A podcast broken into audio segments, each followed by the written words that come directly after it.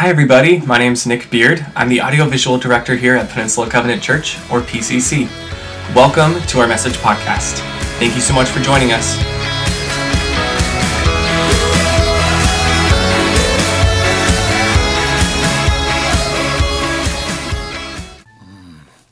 So, all series long, we've been talking about how God will dislocate our heart to be restorers, rebuilders, and renewers. I want you to welcome with me a, a modern day Nehemiah, someone who's restoring our communities through finance, financial literacy, through bringing peace to the communities at large here on the peninsula. Would you welcome John Liotti?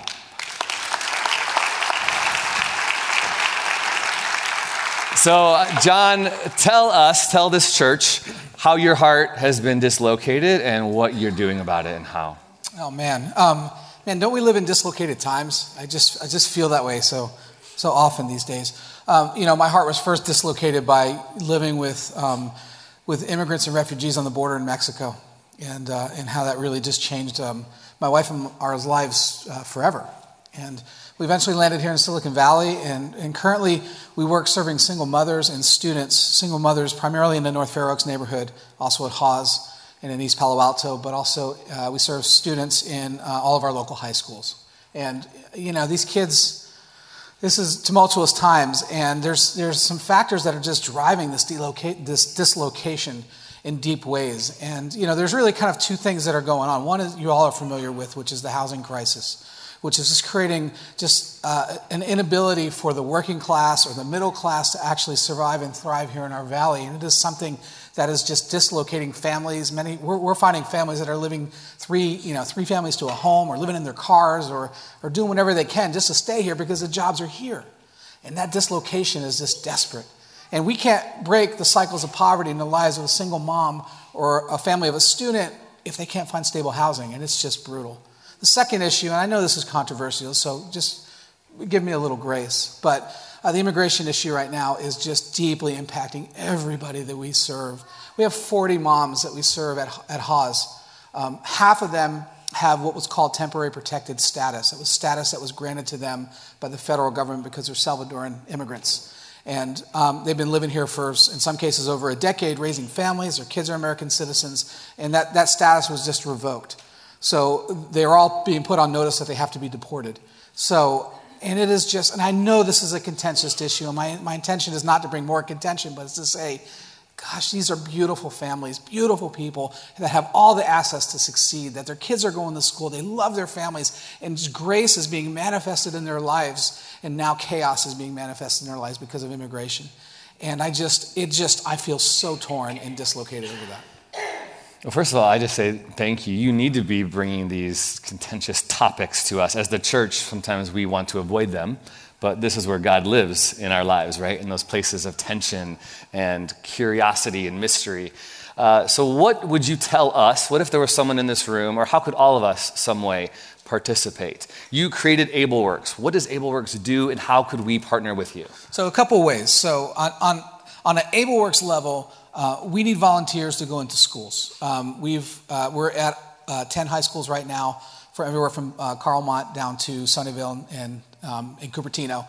And we go in with volunteers and we work with primarily immigrant kids in special ed classes, teaching financial literacy, life skills, and decision making skills. And we just need volunteers to come in and help serve those kids. We try to keep our staff numbers low for the sake of cost, and by that way, we deploy volunteers. Secondly, uh, you know, at, at these, we've got a lot of ways to get involved with the women at Hawes and other ways. It's a little more targeted because of the nature of the work that we do, but, um, but there's lots of ways, and I would love to talk to you about ways to get involved. Now, on more of a existential level, I think about our churches. I think about PCC and Menlo Church and, and Peninsula Church, all the churches around here, and I, I look at you all and I say, there, there is greatness in these pews, and you all have the ability to influence the systems that are keeping, that are bringing bondage to our region mm. education, housing, uh, stuff like immigration. Uh, all the all the great isms and things. Mm. I hmm. mean, I mean, the church is powerful, especially in Silicon Valley. I believe in you. So I would say get involved on some of the some of the high level policy level, uh, structural level issues in any way possible. We would love to walk with you through that. Second, there's a woman here. I'm not going to mention her name. Um, but she's the example. So that's high level. I'm going to go like super ground level, which is developing a relationship with the other. And the other can be lots of things. It could be a Democrat, ooh, or a Republican, oh.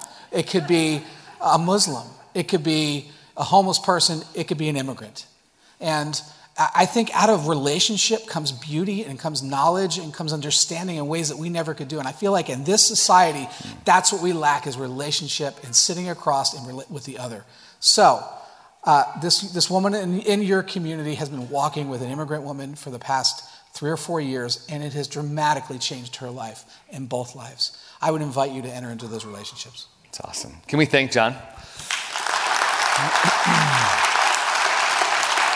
So, John will have a table out. You'll be around afterwards if you want to connect, if you want to volunteer. If he stirred something in your mind, get involved. Uh, we also, PCC also has a group that meets once a month called the Racial Justice Collective. And we meet to talk about how some of these underserved areas are also affecting how we treat each other with justice and equality amongst the races. And we're passionate about that. So, thank God for this. And with that, would you welcome our guest speaker today, Mark Mitchell? Thanks, John.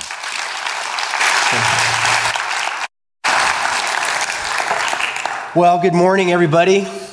It's uh, great to be with you again. I think this is maybe the fourth or fifth or even sixth year that Gary and I have done this pulpit swap thing, and it's always really fun, I know, for me to be able to come here and see a lot of friends from PCC. And I know that our church, Central Peninsula Church, really enjoys having Gary with us as well.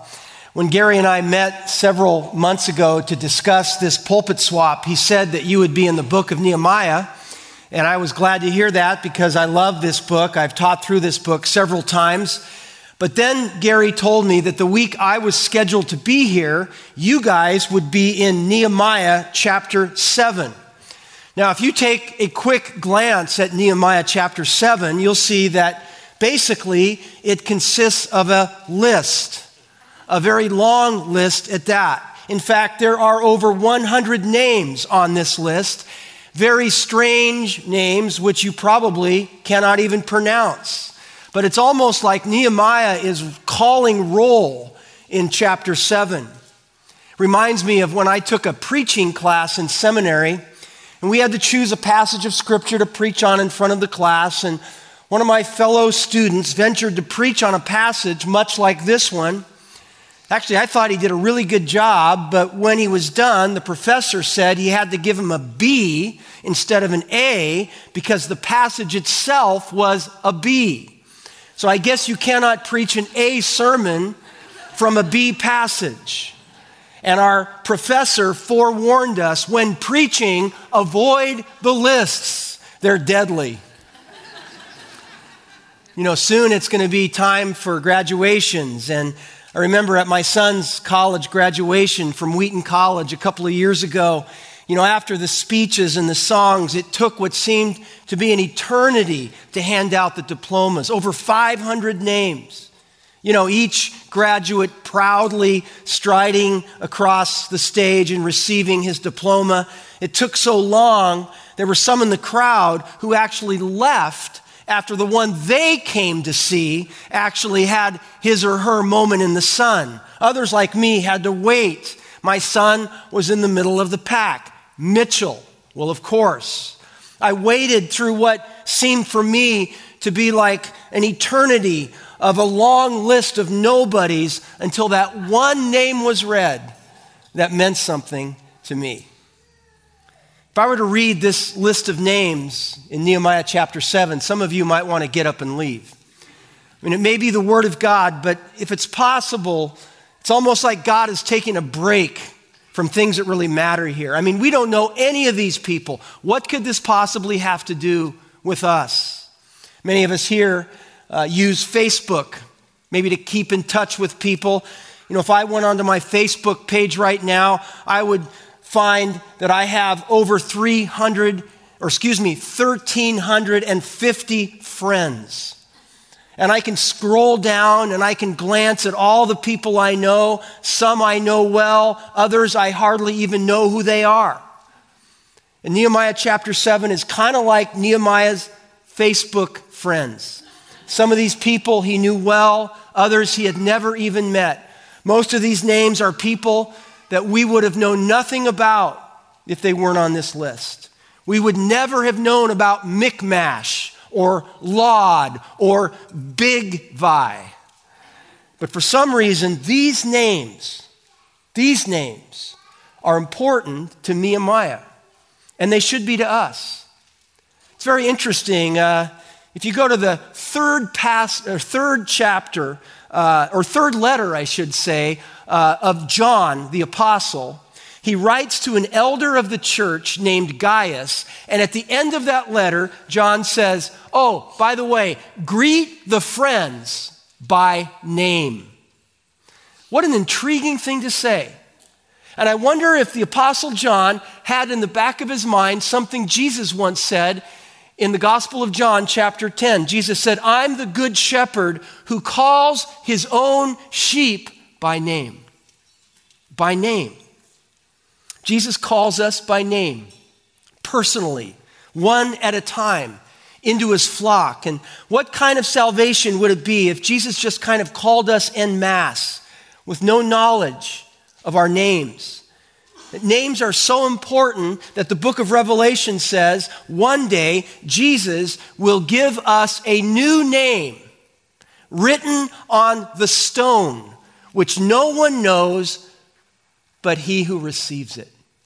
One day you're going to get a new name from Jesus, and it's just his special name for you. Isn't that great? The church is made up of people with names.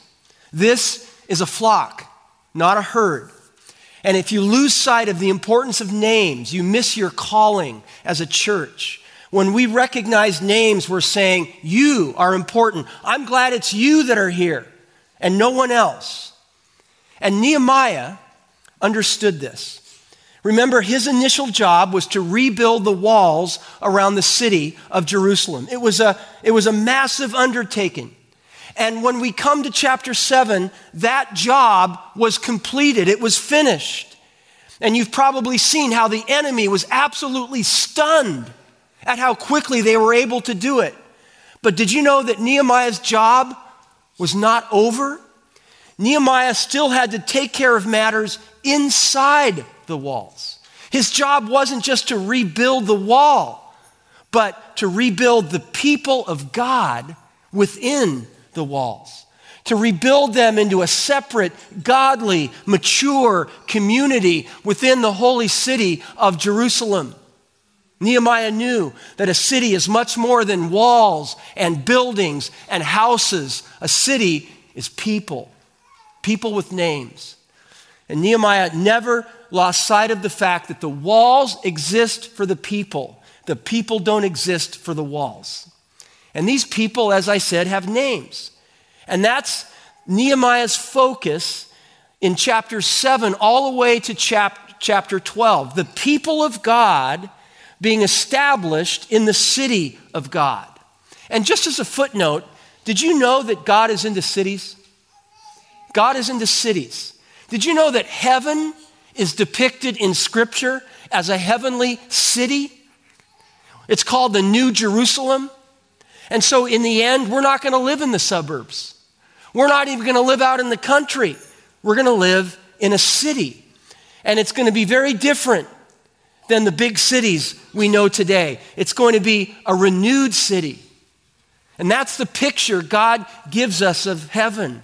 It's interesting. The Bible starts in a garden but it ends in a city. So you will be an urbanite whether you like it or not. And you know what?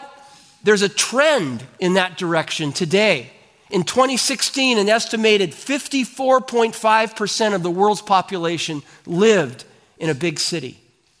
By 2030, 60%, one in three of every person on planet Earth will live in cities with over 500,000 inhabitants.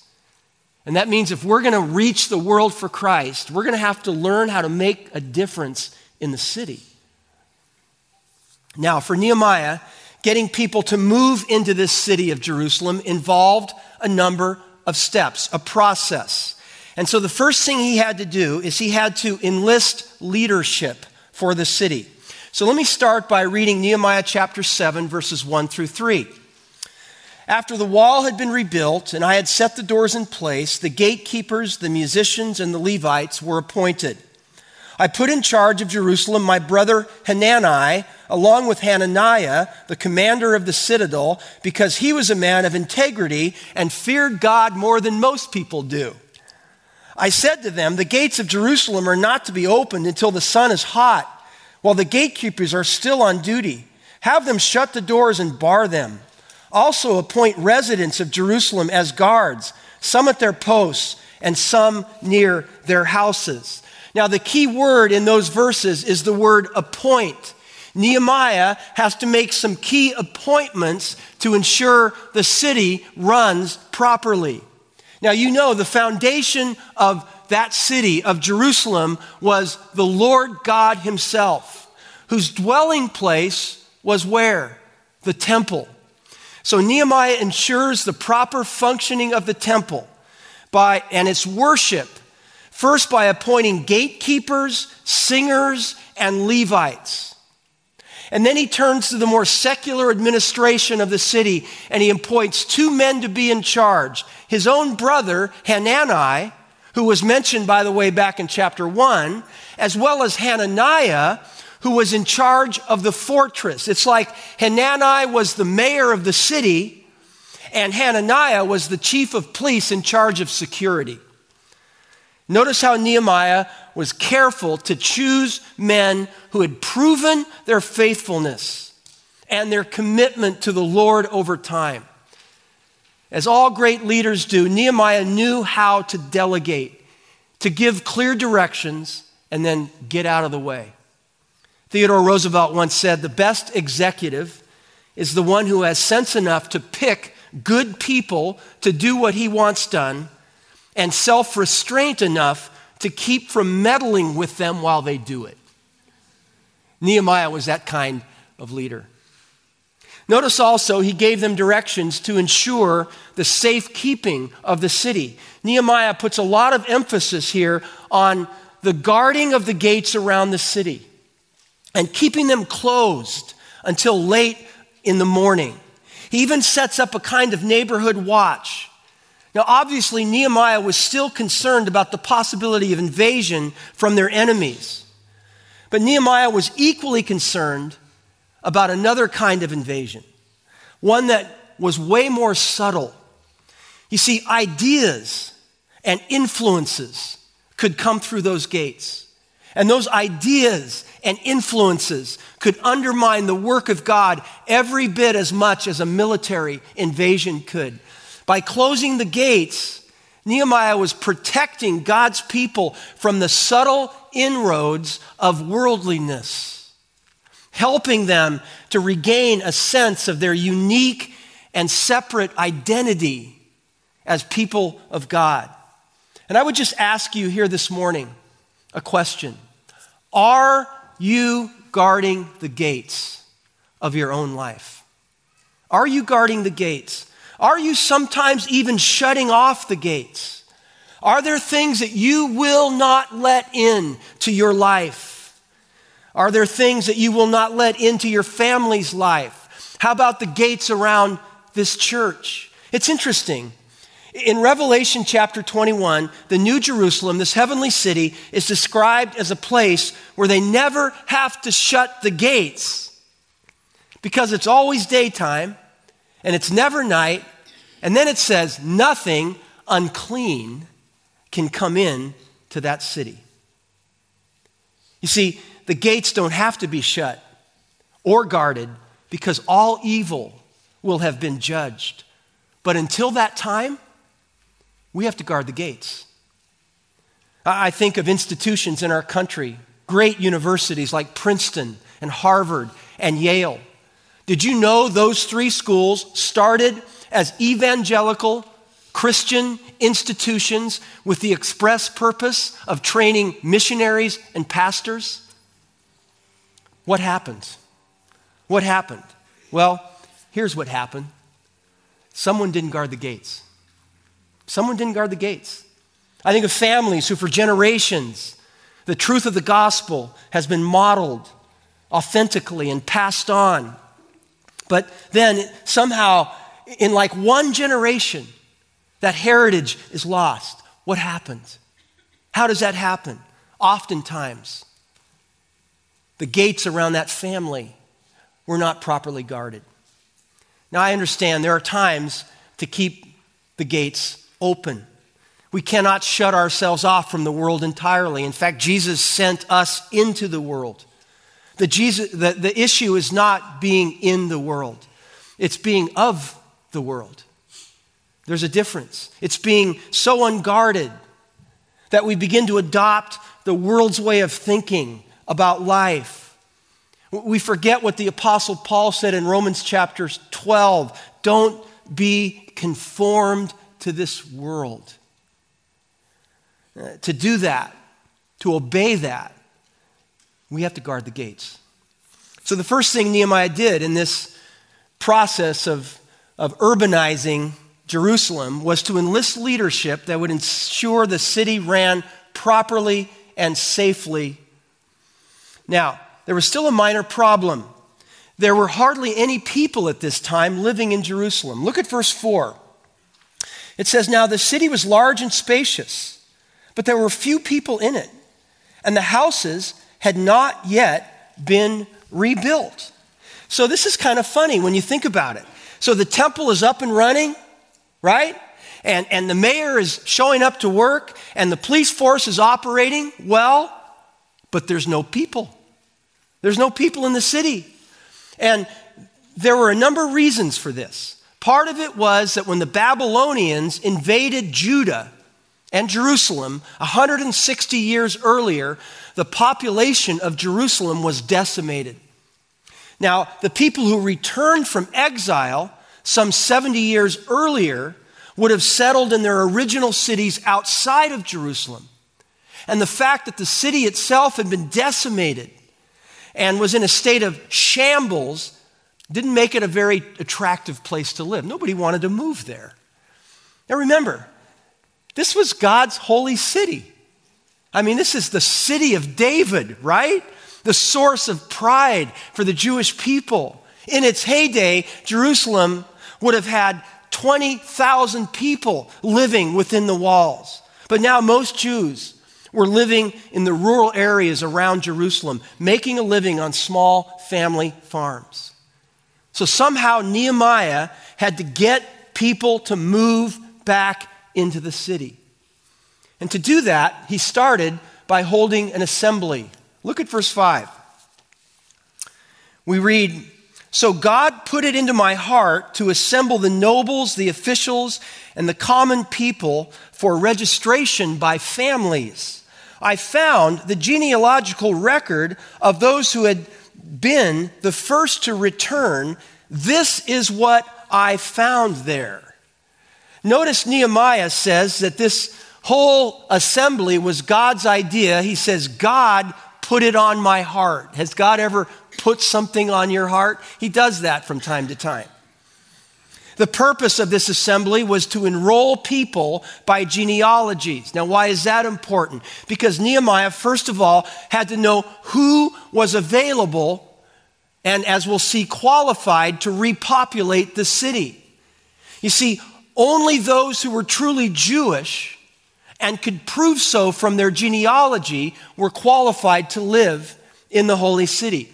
This was not a racial issue, it was more of a spiritual issue. Again, Nehemiah is concerned about preserving the distinct spiritual identity of the Jewish people in the middle of the spiritual melting pot of Palestine. And so, to that end, Nehemiah found an old book and I can imagine him sort of dusting off the book. Uh, and inside of that book is the genealogy of those who had originally returned 90 years earlier from exile under the leadership of a guy named Zerubbabel. Here in verses 6 through 73, we have a very long list of names making up this genealogy. Don't panic, I'm not going to read it. But here's a breakdown of the list. Verse 7, we have a list of the leaders in the first return. In verses 8 through 38 is a list of people according to their families and their original villages. Verses 39 through 60, we have a long list of the original priests, Levites, and temple workers. In verses 61 to 65 is a list of those who could not prove their Jewish ancestry. And then in verses 66 to 69 are the totals of those who returned both men and animals. And finally, in the last couple of verses, we see a record of the gifts given for the rebuilding of the temple. Now, again, on the surface, to us, this is just another one of those long lists of, of names and places that are hard to pronounce and mean very little to us. But again, for the Jews, this meant a lot. It was almost like our Vietnam memorial is to us. These were the names of the people who'd sacrificed greatly to reestablish Israel after 70 years of exile. But there's also a practical purpose here. Again, it was this genealogy uh, that the Jews of Nehemiah's day used to establish what I would call their spiritual citizenship. Without a connection to these names, they really weren't members of that community. And again, you might wonder, well, great, but what does this have to do with us? Well, did you know that in a very real sense, you and I have a spiritual genealogy that connects us to Jesus Christ? And did you know that if we are to be a part of God's new community, and if we are to be a part of the new Jerusalem above, we will have to prove our spiritual genealogy. Throughout Scripture, we read of something kind of mysterious called the Book of Life. The Book of Life with the names, the names of every single one of God's people written in it. Consider this the prophet Isaiah speaks of all those who are recorded for life in Jerusalem. Jesus tells us to rejoice that your names are recorded in heaven. Paul speaks of fellow workers whose names are in the book of life. And to the believer, Hebrews says, You've come to the city of the living God, the heavenly Jerusalem, to the general assembly and the church of the firstborn who are enrolled in heaven. And in the book of Revelation, we hear of those whose names have been written in the book of life from the foundation of the world. Imagine that. And then it all comes to a climax in Revelation 21, where the New Jerusalem is described as a place where only those whose names are written in the Lamb's book of life can dwell there. So you must belong to the Lamb to have your name written in that book. And that's what this seemingly meaningless genealogy in Nehemiah points to. Now, it's, it's possible that for some of, of you, that might be a troubling idea because if that book of life were open today, the book that determines where you spend eternity, you're not sure your name would be written in it. And I just want you to know that, that you can change that. You can change that. Remember, this is called the Lamb's book of life. And that's speaking of the Lamb of God, Jesus Christ, who takes away my sin and your sin. And so if you simply say yes to him as your Savior, you trust in him as your Savior, and you submit to him as the Lord of your life, you will find your name has been written in that book, and you'll never, ever have to worry that it will be crossed out. Billy Graham, who uh, we lost, as you all know, this week to heaven. Uh, our loss, his gain for sure. But he put it this way God sees all, he knows all. I wish I could speak with Billy's twang right now, but I won't try. The moment you receive Christ, he said, the moment you repent of your sins, the moment you turn to Christ, your name is printed in the Lamb's book of life. And then he went on and he said, I know my name is in the Lamb's book of life. Not because of Billy Graham. I'm no different than you. You say, well, You read the Bible and preached to all those people all over the world. Don't you think God takes account of that? Yes, He does, Billy said, but He doesn't save me because of that. He saves me exactly the same way He saves you through Jesus Christ. In a sense, every single one of us is called to be involved in this, well, this urbanization project, right? This doesn't mean that you all have to move into the inner city of San Francisco or Chicago or New York, but it means you do have to prepare for the new Jerusalem above. And we do that first and foremost by simply trusting in His Son. But it doesn't just stop there, it also involves, as one whose name is written in the book of life, offering ourselves willingly to Him. So if you're a believer, if you're a follower of Jesus Christ, your name is written in that book. In fact, Revelation says your name was written there since before the foundation of the world. That's incredible. There's great security in knowing that because I believe God uses what we might call indelible ink when He writes your name in that book. It can never be erased. But this passage, I think, also challenges us whose names are written in that book. And I would just ask you would you have willingly volunteered for relocation into the city of God? Because the things of God matter so much to you. Today, are you willingly offering all that you are to all that you know God is? That's the question this leaves us with. Uh, we're not going to look at it, but if we skipped ahead to chapter 11, it picks up where chapter 7 ends. And in it, chapter 11, we see another long list of names. And I'm going to leave that for Gary to preach. but we see there that God moved in the hearts of many.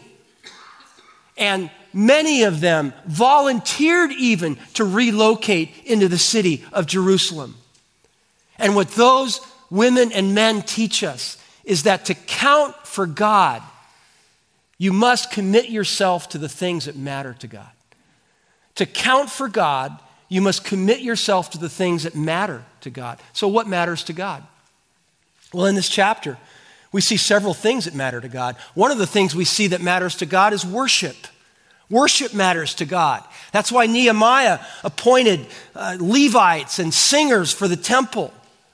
We also see in this chapter that, that godly character matters to God. That's why Nehemiah appointed those who were faithful, those who feared God, and that's why he ensured the, the gates would be guarded.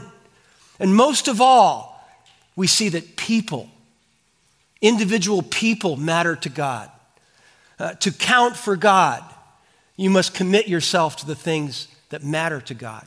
And I just wonder has God ever compelled you, like deep within, to do something for Him that is above and beyond what you have to do. Above and beyond. No, nobody's telling you to do it, nobody's twisting your arm. It's not actually in the Bible that you're told to do this or that, but somehow the Holy Spirit kind of tugs at your heart and nudges you to do something. God sometimes works in that way. Maybe He's calling you to adopt a child. Maybe He's calling you to get involved in the immigration ministry. Maybe He's calling you to move into the inner city of San Francisco. Maybe He's calling you to quit your job and be a stay at home parent.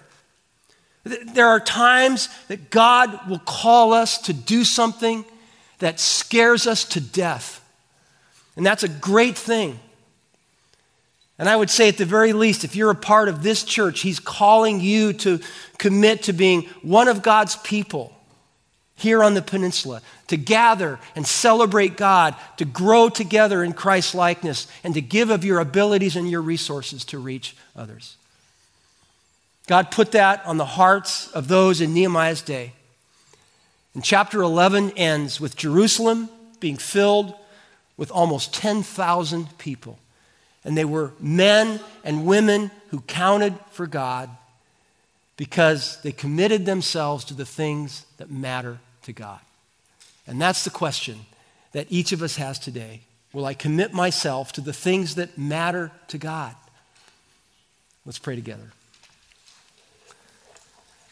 Father, thank you so much for your word. Thank you that even something like a long list can speak to us. We thank you that you have written our names in the book of life as we trust in you and your Son, Jesus. Thank you for the security of knowing that. Thank you for the hope of knowing that we will one day dwell in that wonderful heavenly city called the New Jerusalem, that we will be citizens of that city. Lord, we can hardly wait. Meanwhile, Lord, we pray that we would be men and women who would be willing to offer all that we are to all that we know of you, that we would commit ourselves to the things that truly matter to you. Lord, you know how fickle we are. You know how often our minds wander. You know how often, Lord, we get caught up in the things of this world that distract us from what really, truly matters. Forgive us for that, Lord, and teach us to hear that still small voice within calling us, nudging us, tugging us to do something for you. Lord, thank you for your grace and for your mercy. Thank you for how incredibly patient you are with each and every one of us. In Jesus' name, amen. Amen. Thank you so much for listening to the Peninsula Covenant Church podcast. We believe you're here for a reason and we would love to connect with you more. Our campuses are located in Redwood City, California. You can find us online at wearepcc.com and on Facebook, Instagram, and Twitter. Just search for We Are PCC.